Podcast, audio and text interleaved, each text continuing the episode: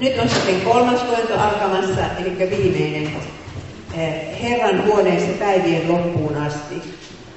Harvoin naisten päivillä on kolme näin pitkää luentoa. Että yleensä on pari vähän lyhempää luentoa ja jotain raamattupiirejä ja muuta, mutta eikö ole kiva opiskella ihan raamattuakin tällä istumalla ja kuuntelemalla? Joo. No, jos me aloitamme niin, että luemme yhdessä isän meidän kokouksen. Isä meidän, joka olet taivaassa, pyhitetty olkoon sinun nimesi, tulkoon sinun valtakuntasi, tapahtukoon sinun tahtosi, myös maan päällä, niin kuin taivaassa. Anna meille tänä päivänä meidän joka päivänä leipämme. Ja anna meille meidän syntimme anteeksi, niin kuin mekin anteeksi annamme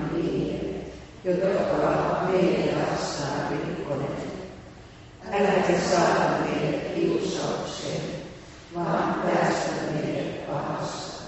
Sillä sinun on valtakunta ja voima ja, ja kunnia. Amen. En voi olla kommentoimatta tuota Pekan alkujuttua, että Mongolian naisvankilan johtaja minua siellä kaipai. Se alkoi siitä, että Länsi-Japanin Evlut-kirkosta meitä lähti pieni ryhmä porukka, siis japanilaisia ja minä tutkimaan, että voisiko siellä japanilaiset aloittaa lähetystyötä. Ja silloin me ängittiin itsemme sinne naisvankilaan. Tämä oli 90-luvun loppupuolta. Ja minä tutustuin silloin siihen vankilanjohtajaan ja sitten kävin siellä joka kerran puheet pitämässä ja lahjoja viemässä. Niin, niin se, se johtaja oli sitten kerran minulle lähetti semmoisen ihan mun oli puvunkin paketissa Japaniin. Mutta hän on nyt jäänyt eläkkeelle ja minä olen kuullut, että seuraava vankilanjohtaja ei olekaan enää niin myönteinen. Mutta monet reissut kyllä tein siihen vankilaan. No niin, nyt siis eh, palaamme Davidin ja, ja tuota, rupeamme katsomaan niitä Davidin syntien seurauksia. Ja on se jännä, että minäkin olen istunut kirkossa ja puheita kuunnellut ikäni kaiken, niin onko minä ikinä kuullut puhuttava aiheesta synnin seuraukset? Vaikka synti saataisiin anteeksi, niin kun ne seuraukset jää. Ei jää sitä helvettiä, Jumalan kiitos, sitä ei jää. Ja, ja kun meille jää nämä synnin seuraukset, niin Jumala kääntää ne kyllä salatulla tavalla hyväksi, mutta kun ne tuntuu niin pahalta. Ja tämähän meidän pitäisi sanoa kaikille synnintekijöille, että kun siitä, siitä tulee niin kova lasku maksettavaksi kuitenkin. Ja sitä ei tiedä oikeastaan ainakaan nuorista kukaan. Tämä on se Naatanin sitten viimeinen heitto, minkä se sanoo Davidille tässä samassa äskeisessä tilanteessa. Mutta koska sinä tällä teolla olet saattanut Herran viholliset pilkkaamaan häntä, niin se poika, joka sinulle on syntynyt, on kuollut. David on saanut anteeksi. Mutta siitä huolimatta se pikkuinen vauva Simea kuolee. Viikon makaa siellä sairaana ja äiti istuu kivettyneenä vieressä ja David ei kärsi katsoakaan. David on, on tuota, makaa viikon paljalla maalla minun käsittääkseni se ei ole sama huone kuin se on ihan joku muu paikka. Ja sitten kun se, se poika kuolee, niin sitten David nousee pystyyn ja sanoo, että voinko saada hänet takaisin elämään. Minä menen aikanaan hänen luokseen, mutta hän ei voi palata minun luokseen. Davidilla oli 19 poikaa, mutta kyllä se niitä saa rakasti. Kyllä todella rakasti. Ja tässä on nyt sitten ensimmäinen kerta, kun hän on oman lapsensa hautajaisissa. Ja joka on sen kokenut, niin tietää, että se on niitä elämän kauheimpia kokemuksia. Ja Patsemalla ei ole enää mitään elämän tarkoitusta. Hän on menettänyt miehensä, nyt hän menetti lapsensakin. Voi sitä kyynelten tulva ja sitä masennuksen määrää. Ja David joutuu sitä kahtelemaan ja ajattelemaan, että minä sotkin tuon naisen elämän. Eh, synti, siis Jumalan kymmenen käskyä ovat sellaiset käskyt, että ne on se elämän oma laki, että jos niitä rikotaan, niin se on ihan sama kuin ihminen pistäisi kuumalle heilalle käteensä ja sanoisi, että Jumala on varjeltava minua, ettei siihen tule palohaava. Kun siihen tulee palohaava. Se on rakennettu siis systeemin sisälle. Jumala ei kumoa tätä mekanismia, mutta hän kääntää omiensa kohdalla hyväksi. Jos on jumalaton, niin ei sitten synnin seuraukset on pelkkää pahaa. Mutta jos me uskotaan Jeesukseen, niin jotain hyvää niistä aina sitten tulee, kuten Daavidin elämästä kohta näin. Ja Herra on joka tapauksessa itse tuskasta mukana, niin kuin hän oli Daavidin mukana. Hän muuttaa tuskantien taivaan tieksi. Mietitään vaan sitä Daavidin nuoruuden psalmia. Sinun vitsasi ja saupasi minua lohduttavat, vaikka minä vaeltaisin pimeässä laaksossa, sinä olet minun kanssa. Tämä on yhäkin totta, vaikka ollaan lapsen haudalla. No sitten luku 12 ja 24. David lohdutti vaimoaan Patsepaa. Hän meni tämän luoja makasi hänen kanssaan ja vaimo synnytti pojan, joka sai nimekseen Salomon. Herra rakasti poikaa ja lähetti profeetta Naatanin tuomaan sanan, että pojalle oli Herran vuoksi annettava nimi Editia, joka tarkoittaa rakastettu tai jotakin semmoista. Jumala on niin hyvä, että tästä suhteesta hän kuitenkin antaa Salomon synty, josta tulee sitten Jeesuksen esi-isä. Ja Herra rakastaa tätä poikaa. Ja, ja tuota, lähettää Naatanin sinne. Että tästä lähtien varmaan Patsepa ja Naatan yhdessä kasvattaa sitä pikkusalomaa ja rakastavat sydämensä pohjasta sitä poikaa. Ja minä uskon niin, että tässä vaiheessa nyt sitten Patsepakin kuulee sitä Jumalan sanaa profeetalta sen verran, että saa varmaan sielulleen rauhan siitä menneisyydestä. Vaikka se ei ollut hänen syytänsä ollut, mutta kyllähän se tietysti sitten Patsepakin joutui taistelemaan katkeruutta ja ties mitä vastaan. Ja hän sitten voi ottaa se elämänsä Jumalan kädestä. Sehän se on tässä elämässä se niksi, että vaikka ihmiset tekisivät meille pahaa, niin me otetaan se, se paha Jumalan kädestä. Niin se raamattu neuvoo tekee. Muuten me kyllä tullaan katkeriksi. Sitten Batsepa saa muitakin poikia. Se pikkusimea on se vauva, joka kuolee. Sitten Salomo.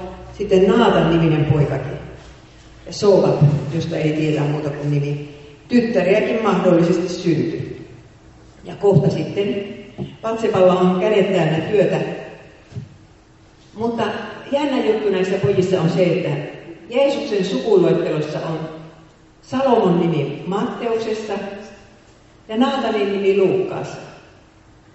Ja yleensä se on ajateltu sillä tavalla, että Jeesus sai sen kuninkaan asemansa Salomon kautta, vaikka hän ei oikeasti ollutkaan Joosefin poika, mutta Joosef oli suoraan Salomon jälkeläinen. Ja sitten ne geenisä hän sai sieltä Naatanin kautta, koska että se olikin Marian sukupuu, mikä on Luukkaassa. Koska muutenhan Jeesuksessa ei olisi ollut yhtään Daavidin geeniä, kun hän on neisestä syntynyt. Mutta ajatelkaapa sitä, että tuossa Matteuksen sukuluettelossa yhä nimitetään Patsekaa Uuria painoksi. Yhä siinä lukee Uuria painoksi. Tuhannen vuoden päästäkin Patseka on vielä Uuria painoksi. Mikä tämän sanoo meille avioliiton arvosta ja, ja siitä, mitä, että, että Jumala ajattelee, että sen pitää olla, olla elinikäinen. Salmonille syntyi Boas Raahavista, Boalle syntyi Obed Ruutista, Obedille syntyi Iisai, Iisaille syntyi David, kuningas Davidille syntyi Salomo Uurian vaimosta. Mutta kyllä minä olen näkeminäni tässä myöskin Uurialle semmoisen kunnian palautuksen. Jumala halusi, että tämän vanhuskaan ja hyvän ja rohkeen miehen nimi löytyisi Uudesta testamentista ja Jeesuksen sukuluettosta.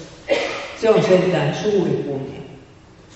Häntä oli petetty ja, ja hänet oli hylätty ja tapettu ja kaikki paha oli tapahtunut. Mutta on se nyt sentään jotakin, kun nimi on Jeesuksen sukuluettelossa. Mutta mitkä hänen sitten olivat Patseba ja Daavidin välit? Tuliko heistä läheisiä? Jos ne ei ikinä puhunut siitä suhteen alusta, niin en minä kyllä jaksa uskoa, että niistä olisi läheisiä tullut. Jos Daavid ei tosissaankaan pyytänyt ja sanonut, että anna minulle anteeksi, mitenkä minä sinua kohtelen. Mutta koska kaikki muut Daavidin vannut, minkä minä olen raamatusta löytänyt, niin synnytti vain yhden pojan.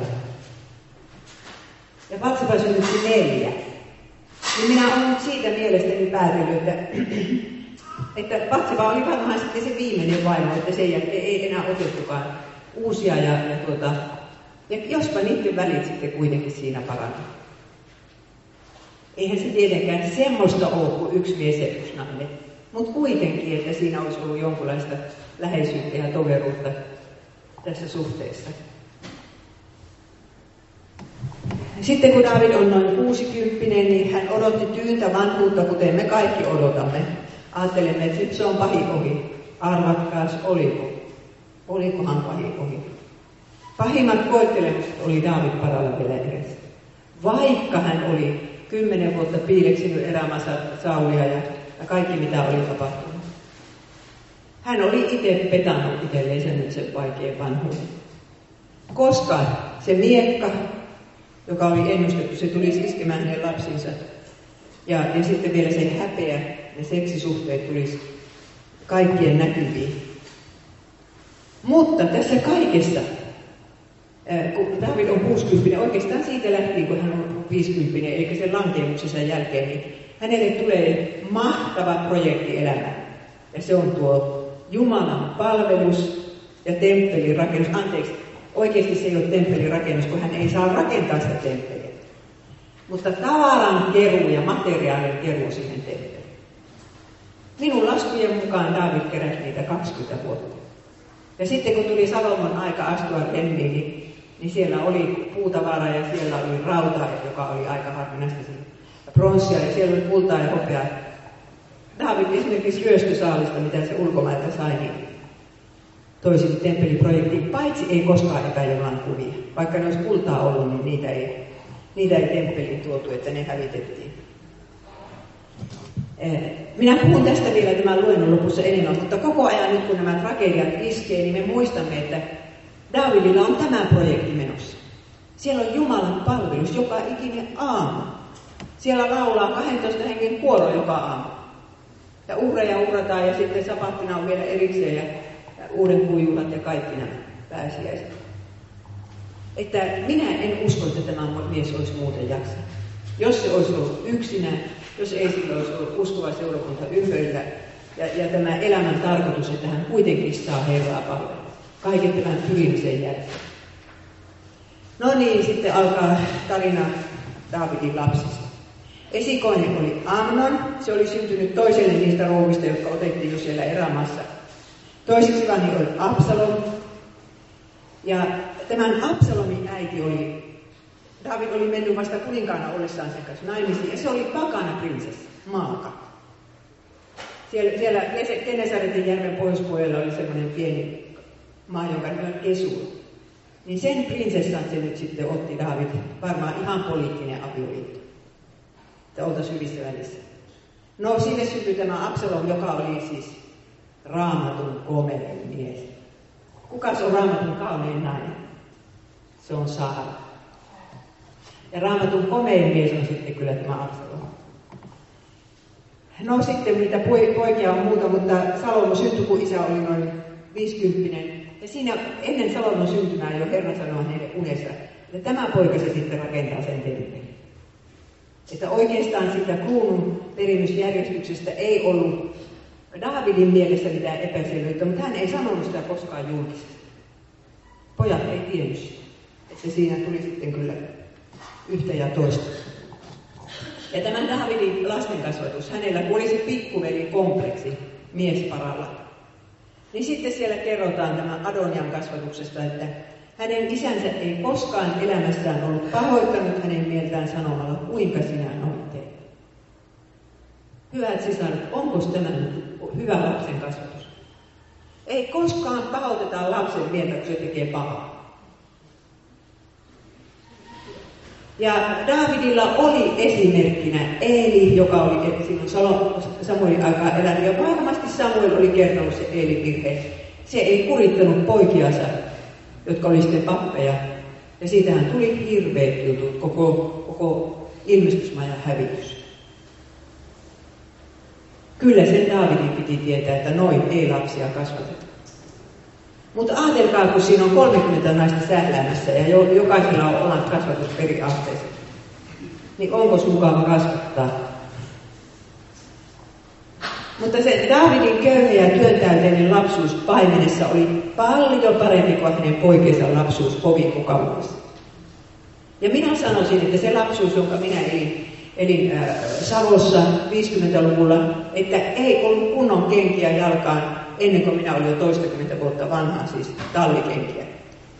Niin se oli paljon parempi kuin mitä, mitä nykyiset nuoret elää netin kanssa ja mitä ne, ja, ja ka, kaiken tämän kanssa ja rahan kanssa. Ei sitä ollenkaan voi ajatella, että rahalla mitataan, että onko hyvä lapsuus vai ei. Ja minä kun olen katsonut niitä kirkasilmäisiä lapsia tuolla Afrikassa, laihoja ovat kuin tikut monetkin, niin kuin, äh, tota, mutta, mutta hymynaama. Ja osaavat leikkiä.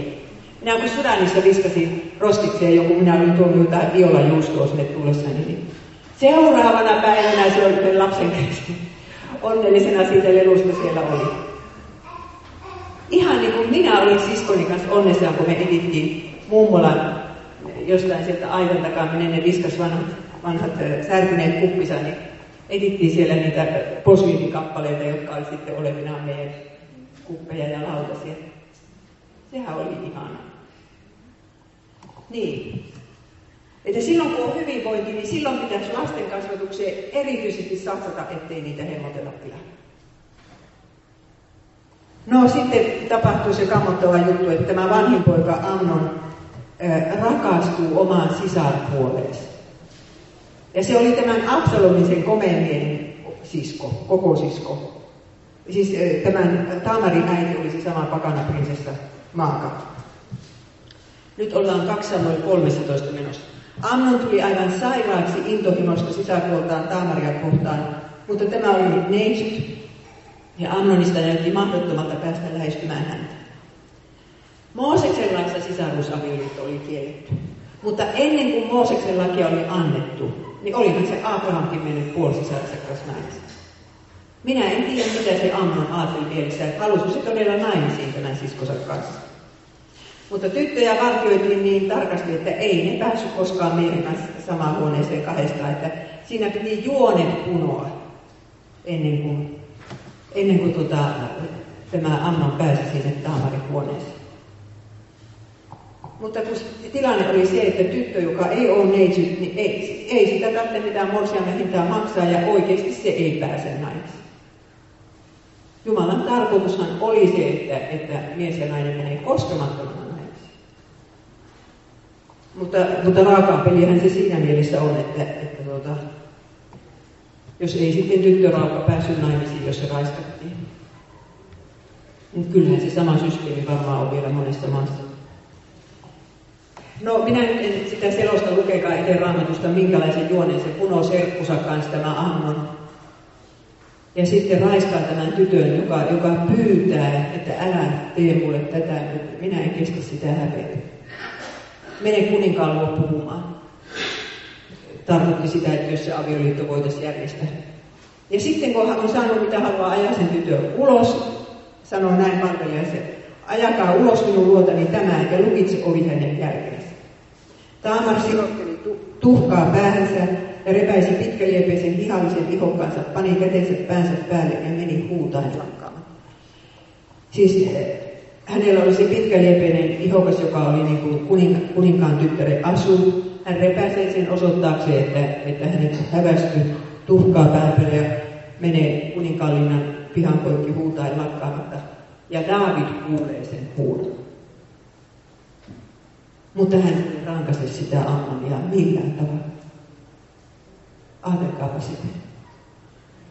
Että ei millään tavalla rankaise, vaikka, vaikka siis onhan Mooseksenlaista pykälä, että mitä, mitä, miten ra, raiskauksesta pitää rangaista. Ja minkä takia ei rankase?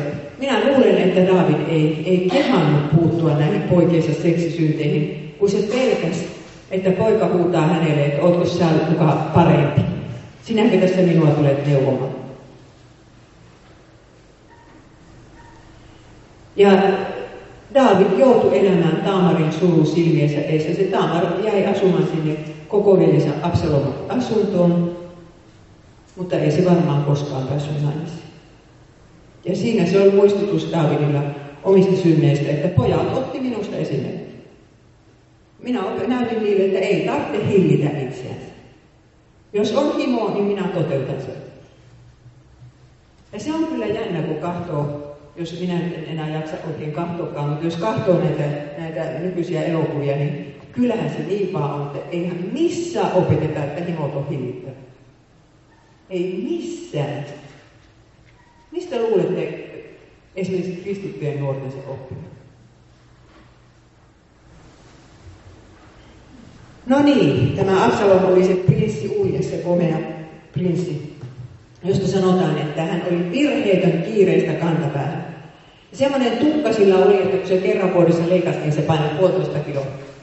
No sehän tarkoittaa sitä, että siinä oli jotakin koristeita tai rasvattu jotakin, ja siinä pitää olla. Ei se muuten olisi niin paljon painanut, mutta ihan mauton tukka. Älykäs, viehättävä, kunnianhimoinen. Ja vihas sitä veljeä, joka oli raiskannut hänen sisällä. Tietysti ohti, että isä rankasi sitä jollakin tavalla. Mutta kun isä ei rangaissut, niin poika päätti itse kosta. Ja kaksi vuotta jakso, äh, jakso niin hautoa sitä kostoa. Että tämä oli pitkä pinnanen kyllä tämä, tämä Absalom, että se, se, se suunnitteli ja se toteutti ne suunnitelmassa. Eihän se voinut heti ruveta kostamaan, koska eihän isänsä linnassa voi ruveta veljensä tappamaan. Että se ootti siihen asti, kun isä ei enää ole niin paroillaan heidän suhteessa. Ja isä lupasi veljen tulla hänen luokseen yksiin juhliin. Ja sitten käy niin, että Absalom sanoo palvelijoille, että kun minä sanon hep, niin te tapahtuu tuon minun veli. Ja niin ne tekivät. Tämä on ihan hirveä asia. Kuvitelkaa, että teidän perheestä yksi olisi tappanut toisen. Mitenkä semmoisesta vammasta ikinä päästään yli? Ja kaiken lisäksi Davidille tultiin kertomaan, että kaikki sinun poikas on kuollut. No niinhän siinä ei ollut käynyt, mutta, mutta David siis makaa maassa. Ja kyllä on mieheltä elämänhalut mennyt. Ja siinä on, hän suree sitä Amnonia varmaan hirveästi muistaa, miten ihana pikkupoika se oli, kun se siellä juoksenteli kaupungin kujia, kun asuttiin vielä Hebronissa. Suree eikä tiedä, miten sille Amnonille kävi miten sille Jumala edessä kävi. Sitähän me ei tiedetä, että jos se Amnon kuitenkin tuli tuntoihinsa ja uhrasi jonkun syntiuhria myös, myös Jumalalle, että hän on tehnyt väärin. Sitähän me ei tiedä. Mutta jos ei sitä tehnyt, niin kyllä huonosti kävi sitten. Ja koko maa näkee, miten huono lastenkasvattaja hän on ollut. Sitä ei voi enää salata. Ja sitten katumus siitä, että minkä takia minä toteuti himoa, niin että kyllähän tässä on liian kova hinta maksettava siitä yhdestä yöstä. Koska synnin seuraukset osuvat nyt omiin lapsiin. Oliko hetken hurmaset vertaiset? Paholainen kun aina kuiskuttaa silloin, kun on himo kovana päällä, että, että se on sen arvosta. Siis eihän paholainen halua meidän ajattelevan niitä seurauksia. Sitten kun ne seuraukset iskee päälle, niin sitten paholainen sanoo, että toivoton tapaus. Ei ole sulle mitään toivoinen. Absalon pakeni sinne mummolaan, kun sillä oli se, siellä kesurissa sitten se äidinpuolinen mummola. Oikein pääsi kuninkaan linnaan ja opetteli siellä sitä paitsi hevosillakin ajamaan ja valjakolla, että kun Israelissa siihen mennessä ei ollut hevosia kuin muuten. David ei koskaan ollut hevosella. Absalom hommasi itselleensä oikein, oikein tota, nelipaljakon, joka veti vaunuja. Ja sitten kun se sai palata kotiin, karautti niillä sinne Jerusalemiin. Ja siinä tapahtui vaikka mitä, mutta minulla ei ole aikaa sitä kertoa. Mutta loppujen lopuksi David sitten viide, viiteen vuoteen isä ja poika enää toisensa. Mutta sitten David otti hänet vastaan ja, ja tuota, ei rannassu nytkään. Tällä Absalomilla oli nyt murha sitten omalla tuolla. Amnonilla oli ollut raiskaus, Absalomilla on murha. Mutta sitten alkaa se surullinen historia, nimittäin tämä Absalom, se oli sitten kierromies. Kun se oli niin kamalan komea ja sillä oli tätä imagoa ja hevosia, ajopelit ja kaikki, niin, niin ihmiset niin kuin hirveästi kiinnitti siihen huomiota. Ja sitten tämä Absalom päätti, että hän, hän ei jaksa odottaa sitä, kun isä kuolee, että hän haluaa nyt kuninkaaksi. Hän on parempi kuningas. Ja neljä vuotta siihen meni, kun se varasti israelilaisten sydämet, sanoo Raamattu. Sillä lailla, että joka ikinen aamu se jaksaa raahautua sängystä ylös ja mennä sen kuninkaallina ovelle. Siellä oli aina aamulla tulossa ne, jotka haluaa oikeusjutun, että Daavid tuomitsee jonkun heidän.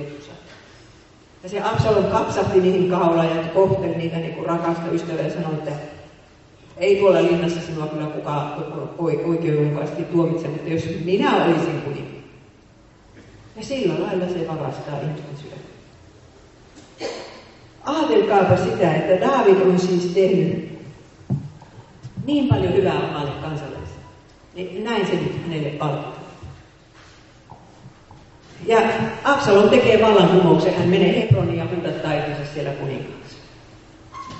Ja, ja to, nyt on sitten tilanne se, että oma poika on noussut Davidia vastaan ja haluaisi tappaa hänet. Siis päämääränä on tappaa David ja järjestää se kuninkaan vaihto sillä lailla. Ja armeijasta suurin osa liittyy Absalomiin. Että vaan ne samat sissit, jotka oli siellä erämässä ollut Davidin kaverina, niin ne pysyvät uskollisesti. Mutta Davidilla ei ollut miehiä kuin enintään 3000 ja Absalomilla oli, oli vähintään 12 000, oli niitä varmaan enemmän.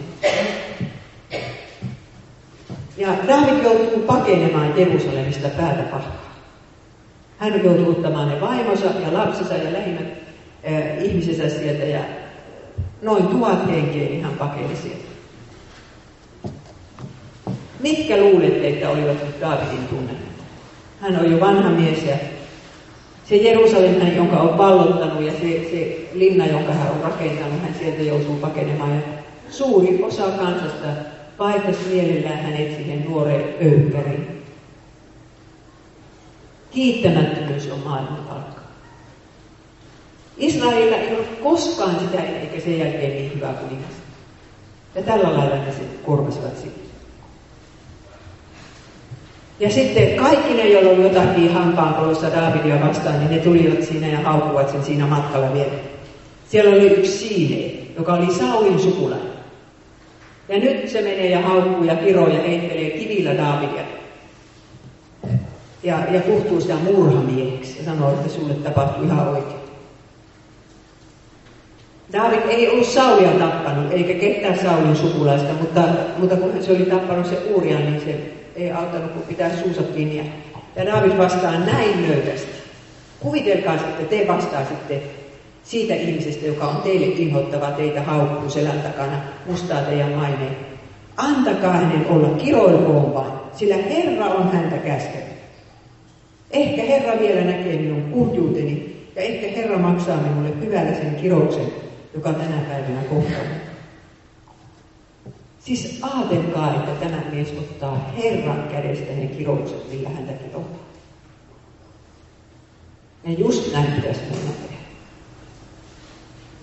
Jumala on kaikki valtias, jos se haluaisi, että meitä ei kukaan kiroa, niin se tukki sen kirojen suun. Ja jos se kerran siinä saa kirota, niin sitten voidaan sanoa, että suorastaan, että Herra on häntä käskenyt. No tämä on aika vahva sanontatapa, mutta että Herran kädestä se nyt tulee. Ja sitten Absalom pysyy siellä, menee kuninkaan linnaan ja vallottaa sen ja Daavid on pakosalla sitten. niin Absalom pysyy sitten neuvonantajilta, että mitäs minun nyt pitäisi tehdä. Niin Daavidin ystävä, sillä oli ollut se Joonatan ystävä, se oli kuollut, mutta niin sitten oli tämä Ahitofe. Se oli mennyt kanssa Salomon puolelle ja se antaa tämmöisen neuvon, että kaikista parhaiten saat isäpappas niin kuin todella poikki niin, että pistetään tuonne kuninkaallinnan katolle teltta. Ja kun David oli kerran jättänyt kymmenen sivuvaimonsa sinne palatsiin, niin, niin, niin sinne telttaan ja sinä käyt sitten niiden luona vuoron perään siellä, niin, niin kaikki näkee, että välit on poikki isän Ja tuota, just niin siinä sitten kävi. Että eihän Israel semmoista performanssia ikinä ollut näin. Nykyään kun telkkarista näkee mitä vaan, niin se on eri asia, mutta että se teltta seisoo siellä katolla ja, ja sinne niitä naisia tuodaan vuoron perään, niin se oli siis hirveä skandaali. Ja varmaan Davidillekin siinä sitten irvisteltiin, että se on semmoinen Aisan kannattaja, että se häpeä tuli. David ei halunnut sitä häpeitä, että hän olisi tunnustanut syntinsä heti. Niin kyllä se nyt tuli kymmenkertaisesti. Mutta tämän, siis David näitä psalmejansa runoili, niin minä itse ajattelen, että tämä psalmi, joka alkaa Jumalani, Jumalani, miksi minut hylkäsit, tällä matkalla David se runoili. Ja mistä minä niin päättelen? Siitä, että siinä sanotaan, että, että he heittivät minun vaatteistani arpaa. Milloinka Davidin vaatteista olisi muuten heitetty arpaa kuin silloin, kun Absalom marssii sinne linnaan ja sotilaat vetää kaikki vaatteet ulos ja arpovat, kuka saa mitäkin mistäkin komerosta. Että, että Daavidista varmaan tuntui tältä, että Jumala hänet hylkäsi. Jumalani, Jumalani, miksi minut hylkäsit? Miksi olet kaukana? Et auta minua, et kuule valitukseni sanoa. Mutta ajatelkaapa sitä, että samalla Daavid runoili sanat Jeesuksen suuhun. Jeesus tätä psalmia lausuu kristille. Ja siinä ne on ne roomalaiset sotilaat heittämässä arpaa hänen vaatteestansa. Minusta tämä on ihan ihmeellistä. Se, että, että Jumala voi, voi tällä tavalla muuttaa Daavidin synnin seuraukset oman valtakuntansa voitossa. Jeesus tarvitsi tätä salmia. Ja jos ei sitä saatu muulla hinnalla kuin että Daavid on tuommoisessa kauheassa tilanteessa, niin onko se liian iso hinta? Että tällä pakomatkalla, joka oli se Daavidin elämän nollapiste, niin hän sai runoilla sanat Jeesuksen suun. Kristillä riippuvan Daavidin pojan suun. Kaikki, jotka minut näkevät, pilkkaavat minua, levittelevät suutansa, nyökyttävät ilppuen päätään. Jätä asiasi Herran haltuun, hän vapahtakoon hänet, hän pelastakoon hänet, koska on hänen mielistynyt. Suoraan Jeesuksen kärsimyskertomuksesta. Samalla lailla pilkattiin Davidia, että sinä olet mukaan joku uskovainen. Ja niin samalla lailla pilkattiin Jeesusta, että oletko sinä mukaan joku Jumalan poika. Mutta tämä psalmi päättyy tämmöisiin ihaniin sanoihin. Tämä on siis Daavidin usko ja Jeesuksen usko. Sillä hän ei halveksi kurjan kärsimystä, ei katso sitä yleen, eikä kätke häneltä kasvojansa, vaan kuulee hänen avuksi huutonsa. Nämä psalmithan on semmoisia, että siinä aina kuvataan se hirveä tilanne, mutta lopussa se päättyy semmoiseen uskon säveleeseen, että kyllä se Jumala kuitenkin kuulee ja auttaa. Ja näin saat sinä ajatella omasta tilanteesta. Ei Jumala halveksi sitä sinun kurjan kärsimystä. Eikä katso sitä yle. Eikä kätke häneltä kasvojensa. Ja sinulta kasvojesi, vaan kuulee sinun avuksi, avuksi. No tuossa kartasta on nyt kaksi sinistä nuolta, niin te näette Daavid lähtee tuosta Jerusalemista. Ja ensimmäisenä päivänä hän joutuu kävelemään Jordanille asti, sinne on 30 kilometriä. Huolto ei ole järjestetty mitenkään. Ei niillä varmaan ollut edes yhtään aasialiikko ollut. Ja siellä oli lapset ja, ja vaimot ja kaikki mukana. Mutta sitten tuonne Jerusalem, tuonne Jordanille asti ne tulivat sitten ja jäivät sinne yöksi. Ja ja yöllä tuli, tuli sitten joku ilmoittamaan, että mene kiireellä Jordanin yli, että, että kohta Absalom hyökkää niistä kimppuusi. Ne joutui keskellä yötä heräämään naiset ja lapset ja sitten Jordanin yli kulkemaan. Ja sitten menivät Mahanaimiin vielä sata kilometriä eteenpäin. Se oli siihen aikaan vielä israelilainen kaupunki. Ja sitten syttyy sota isä ja pojan välillä. Ja Davidilla on kolme sotapäällikköä, kolme tuhannet päämiestä, josta minä päättelen, että sillä on 3000 miestä ja, ja Absalomilla on ehkä 20 000. Ja David haluaisi tähän ilmoittautua, että no minä lähden rintamalle, mutta miehet sanoi, että ei kun jää sinä kotiin.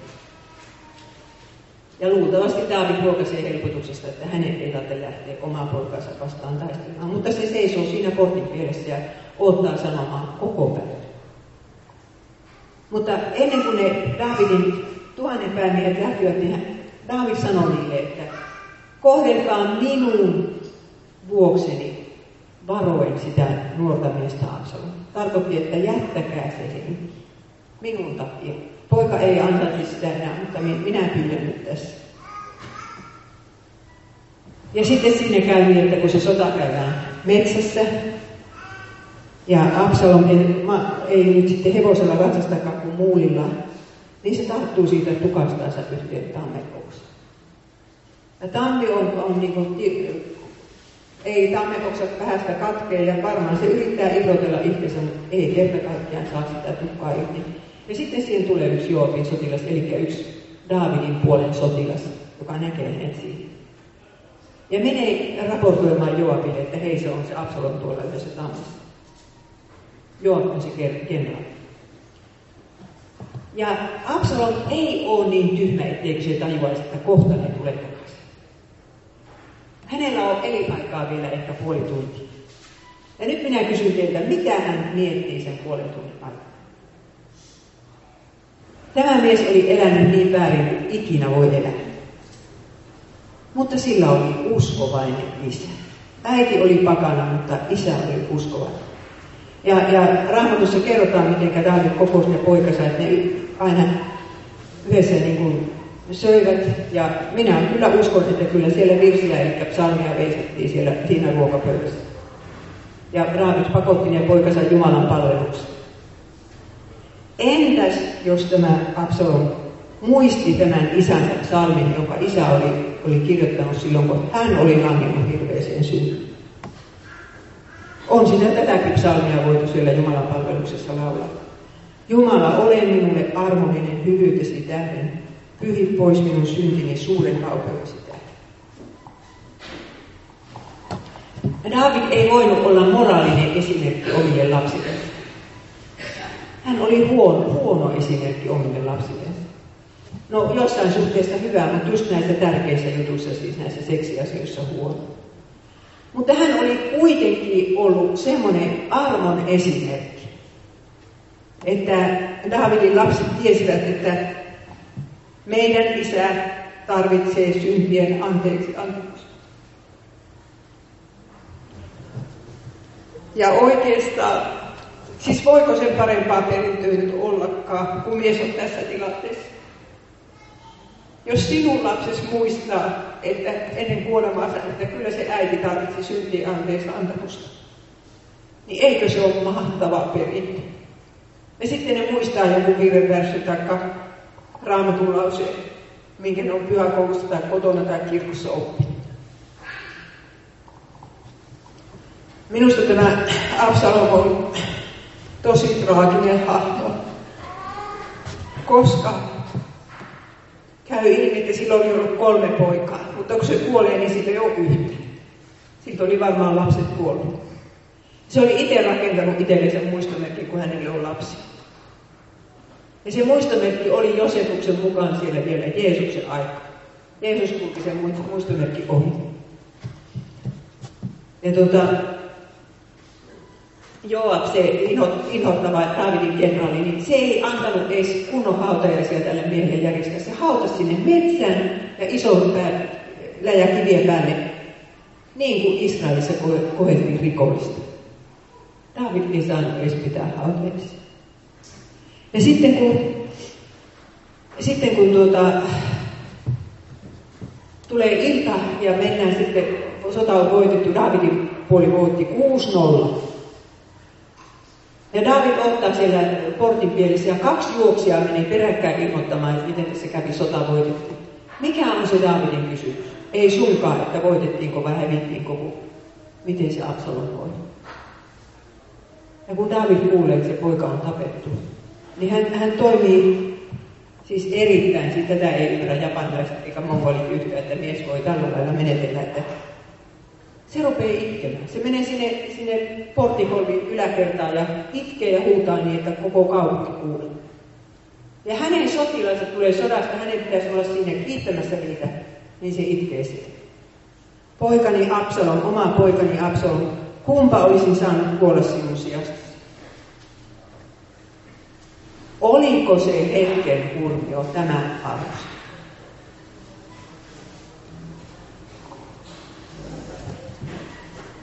Ja tämä oli nyt semmoinen haava Davidin sydämestä, että ei varmaan ikinä parantu.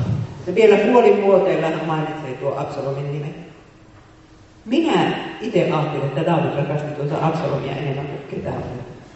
Sitä vaikeutta lastansa. Ja tällä pojalla oli niin paljon potentiaalia. Siitä olisi tullut hyvä mies, jos sitä olisi vähän toisella lailla ehkä kasvatettu. Niin, tämmöisen sydämen haavan kanssa Daavid sitten eli. Ja oliko näistä vaimoista hänelle lohduttava? Jos on yksi mies ja yksi nainen, niin parhaimmassa tapauksessa ne lohduttaa toisiansa niissä elämän tuskissa. Mutta kuka häntä lohdutti tässä Absalomin tuskassa? Mutta nyt palataan tähän Daavidin viimeisen 20 vuoden projektiin. Daavid rakasti Herran huonetta, vaikka se Herran huone hänen aikansa oli vain jonkunlainen teltta siinä, niin missä se arkku oli niin hän kuitenkin sanoo näin, että Herra, minä rakastan sinun huonettasi, sinun asuinsiasi, sitä paikkaa, jossa sinun kirkkaudesi asuu. Ravitse meidät huoneesi antimilla temppelisi pyhyydet. Ja nyt kun David ei saanut sitä temppeliä rakentaa ja se rakasti kuitenkin sitä, niin kuin näitä armon välineitä, niin, niin hän sitten päätti, että kyllä hän kerää kaiken materiaalin ja tekee kaikki suunnittelut valmiiksi. Että siitä käy ilmi, ilmi, että se suunnitteli jokaisen kupin ja kipon, mikä tarvitaan temppelissä. Se on siis tämmöinen designeri vielä tämä Daavid, kaikkien muiden lahjakkuuksiensa hyöty lisäksi. Ja sitten hän antoi omat rahansa ja houkutteli muutkin antamaan. Se ilmoitti, että näin ja näin paljon minä annan, annoin ja, ja nyt antakaa vastakin siis kaikille näille rikkaille. Hirveät määrät rahaa oli koottu silloin, kun hän kuoli. Ja sitten Daavid teki Jumalan palvelusuudistusta. Että siihen asti, kun leiviläiset, niin kuin Mooseksen laissa kun oltiin, niin leiviläiset vasta kolmikymppisinä pääsevät siihen leiviläisen hommaan. Eli se on vähän niin kuin suuntio hoitaa niitä, niitä temppeliasioita. Niin, niin David pudotti sen ikärajan 20 ja leiviläisiä oli 24 000 ja sitten se määräsi niille eri työt. Ja musiikkihommiin 4 000. Mistä? Mitä sanot? Se oli musiikkimies se David. Ja kun se löysi vielä, vielä nämä kaverit itselleensä, Jedutunin ja Heemanin ja, ja Aasapin, jotka oli ihan mahdottomia muusikoita, ni, ni, niitä on muutama psalmi raamatussa. Ja nämä neljä, neljä miestä, kun sitten uudistivat sitä Jumalan palvelusta, niin kyllä kai siitä hieno tuli. Ja kuten jo sanoin, niin aamullakin oli aina se aamuhartaus ja sitten sapattina erikseen Jumalan palvelus. Ja mitä merkitsivät Jumalan palvelus ja Daavidille hänen vanhuutensa vaikeina vuosina? Vaikka olisi mikä tragedia tapahtunut, niin aamulla mennään kuulemaan sitä Jumalan sanaa ja lauletaan se psalmi. Ja nyt minä kysyn teiltä, että onko teillä se vanhuuden projekti olemassa? Ja mitä tässä voisi tehdä Jumalan valtakunnan hyväksi ennen kuin kuolee? Ja kaikki ne, tämä esimerkiksi nämä myyjäisjutut ja kaakut ja käsityöt ja, ja kahvit ja, ja kaikki tämmöiset, niin nehän on sitä samaa temppelin rakentamista. Je- Jeesuksen ruumiin seurakunnan rakentamista. Ja ihan totta, kyllä teidän pitää joku projekti keksiä, jolla ei vielä ole. Ja lähetystyökin on semmoista, että sitä tehdään niin kauan kuin päivä on. Ja siihen tarvitaan sitä rahaa. Että kyllä minun käy sääliksi sellaiset vanhukset, tai sellaiset, jotka niin jää eläkkeeltä ja kauhu, kauhuna, että mitä minä teen koko loppuikäni. Ja sitten katsotaan vaan teiltä. Onko mukava vanhuus? Sen sijaan, että no esimerkiksi minäkin, niin, niin tota, minähän Japanissa opin siihen, että minkälainen on oikein seurakunta. Kun siellä Japanissa oli vain 30 hengen seurakunta. Siellä, että siellä, siellä jokaisella on oma tehtävänsä ja siellä on tämä meidän porukka. Ihmiset tuntee toisistaan ja, ja pitää toisista huolta. Niin, niin tota, minä olen sitten ottanut omaksi hommakseni tässä lähetyskiippakunnassa tämän naisten päivien pitämisen. Se on se, mitä minä voin tehdä ja osaan tehdä. Ja uskon ja toivon, että sitten kun minulta kun Alzheimer iskee ja, ja jalat pettää ja muut, niin kyllä joku käy minut hakemassa sinne Jumalan palvelukseen. Siinä uskossa minä elän, että tässä nimenomaan tällä lähetyssiippakunnassa. Että miettikää nyt, jokaiselle on joku tehtävä kuitenkin olemassa. No niin, sitten tulee se aika, jonka Daavid sairastui. Ja hän ei elä vanhaksi. Hän kuolee jo 70 Minä luulen, että tuo lasten meininki vei sen iästä monta vuotta. Nyt ollaan ensimmäisen kuningisten kirjan ensimmäisessä luvussa. Kun kuningas David oli käynyt vanhaksi ja iäkkääksi, ei hän enää voinut pysyä lämpimänä. Silloin hänen palvelijansa sanoivat hänelle, etsittäköön herrolleni kuninkaalle tyttö neitsyt palvelemaan kuningasta ja olemaan hänen hoitajattarena. Jos hän makaa sinun sylissäsi, niin herrani kuningas pysyy lämpimänä. Siis siellä on 30 naista, eikö niistä nyt joku olisi voinut niitä jalkoja lämmittää? Missä se olisi katsepa? Se on vasta nelikymppinen. Silloin kun eh, ihmisellä on enemmän näitä aviopuolisoita kuin yksi, niin kyllä se petaa itselleensä yksinäistä vaan.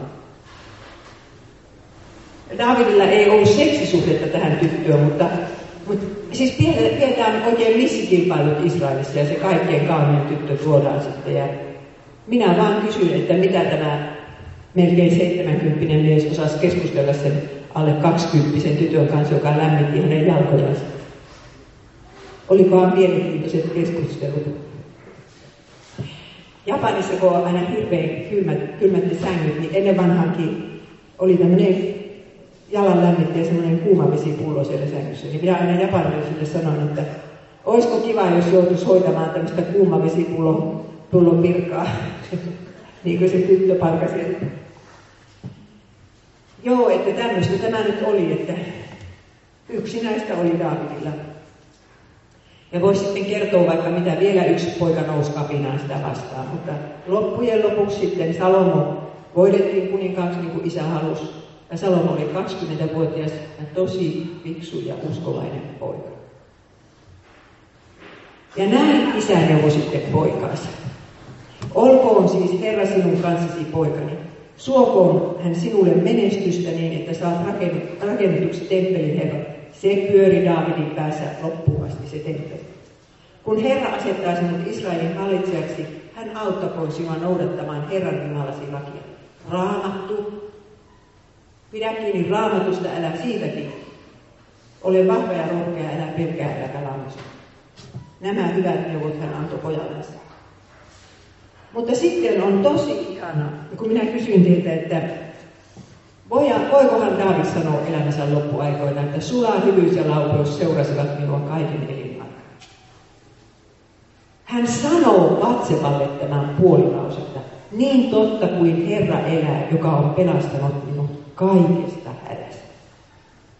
Hän pystyy sanomaan kuoleman silminsä edessä, että Herra pelasti hänet kaikesta hädästä. Ja ajatelkaapas vielä kerran tätä. Hän oli, oli pienestä pitäen paimenessa ja häntä sorsittiin lapsena ja hän sai siitä sen kompleksinkin. Joutui taistelemaan petoja vastaan. Ja, ja taisteli koljatia vastaan ihan yksin. Ja sitten menee naimisiin ja joutuu kuninkaan painettavaksi ja pakenemaan. Nuoruus, se ihana nuoruus, se meni tuolla vuorilla. Ja sitten hän menettää sen pestiksensä, sen rakkaan ystävän Joonatanin. Ja sitten tulevat nämä, nämä 50 viritys ja kaikki ne seuraukset. Niin totta kuin Herra elää, joka on pelastanut minut kaikista hädästä. Daavid oli pelastettu niin, että usko säilyy. Ja sehän se on se tärkeä asia, usko säilyy. Ihan kaikkinen elämä odottaa häntä. Kyllä se niin on, että sulahyvyys ja laupeus seurasivat häntä. Ja, ja voidaan toivoa, että, että niin kuin lapsetkin pelastuvat. Ei tiedetä, mutta voidaan toivoa. Ja kaikki nämä lasten surut ja ongelmat, niin voihan se Herra kääntää ne sillä tavalla hyväksi, että, että lapsille niistä tulee taivaan tie. Tuollekin taama paranee. Jos se otti Herran kädestä sen raiskauksia elämän kohtalonsa sitten, kun aikaa oli kulunut, niin varmasti Herra antoi hänelle ihan hyvän ja elämisen arvoisen elämän. Vaikka ei olisi mennyt naimisiin. Niin ja sitten nämä, nämä naisjutut ja kaikki, mutta, mutta Daavid usko ylösnousemukseen. Hän sanoo psalmissa 16, sinä et ylkää minun sieluani tuonne. Sinä osoitat minulle elämäntie. Sinun lähelläsi on ehtymätön ilo. Tiedättekö, tätä Uudessa testamentissa siterataan, kun halutaan todistaa, että Jeesus nousi kuolleesta. Ei häntäkään jätetty tuonne. Ja kun hän ristillä riippuu, niin hän uskoo, että iankaikkinen ilo, ehtymätön ilo on edessä vielä. Ja niinhän se on meilläkin. Paras on edessä. No sitten ensimmäinen aivan kerran 29 kertoo sen Daavidin kuoleman. Daavid, Isain poika, oli hallinnut koko Israelia 30 vuotta. Siis Juudaa ensin ja Israelia sitten. Hän kuoli korkeassa iässä elämästä ja rikkaudesta ja kunniasta kyllänsä saaneena ja hänen jälkeensä tuli kuninkaaksi hänen poikansa Salomon. Ja Daavidin syntejä ei mainita Uudessa testamentissa yhtään kertaa. Siis Davidiahan pidetään oikein standardikuninkaana. Kaikkia muita kuninkaita verrataan myöhemmin, että joko se kuningas oli yhtä, no ei tainnut kukaan olla ihan yhtä hyvä kuin, kuin tämä David, mutta yleensä sanotaan, että hän ei, hän ei ollut samanlainen vanhuskas kuningas kuin David. Ja kaikkia verrataan häneen, kun hän oli se vanhuskauden mittapuu. Ja kyllä Uudessa testamentissa, mitä Daavidista sanotaan, niin kyllä se on hyvin, hy, hyviä asioita. Ja kun Jumala antaa synnit anteeksi, niin tietyssä mielessä hän ne sitten unohtaa, eikä niitä enää märehdy. Ja muistakaa nyt, että nämä synnin seuraukset on, ne kääntyy siunaukseksi. Niin kuin että Daavid sai runoilla Jeesuksen suuhun kärsimyspsalmi. Synnin seuraus muuttui semmoiseksi suureksi siunaukseksi. Ja niin siinä käy meidän kohdallamme ja ne, meidän lastemme kohdalla niin totta kuin otetaan sitten jossain vaiheessa tämä elämä Herran kädestä. Jos ne lapsetkin oppii ja lapsenlapset oppii vaikeuksiensa keskellä ottamaan Herran kädestä. Ja nyt sitten kun tänä syksynä adventti tulee, niin, niin sitten lauletaan Hosiana Daavidin poika ja muistetaan tämä Daavidin historia. Että miten, miten Daavid sai olla Jeesuksen ennakkokuvaaja. Ja miten me saadaan nyt olla laulamassa, että Hosianna Daavidin poika. Ja kohta se Jeesus tulee takaisin. Ei tarvitse kovin kauan enää kestää näitä maailman murheita.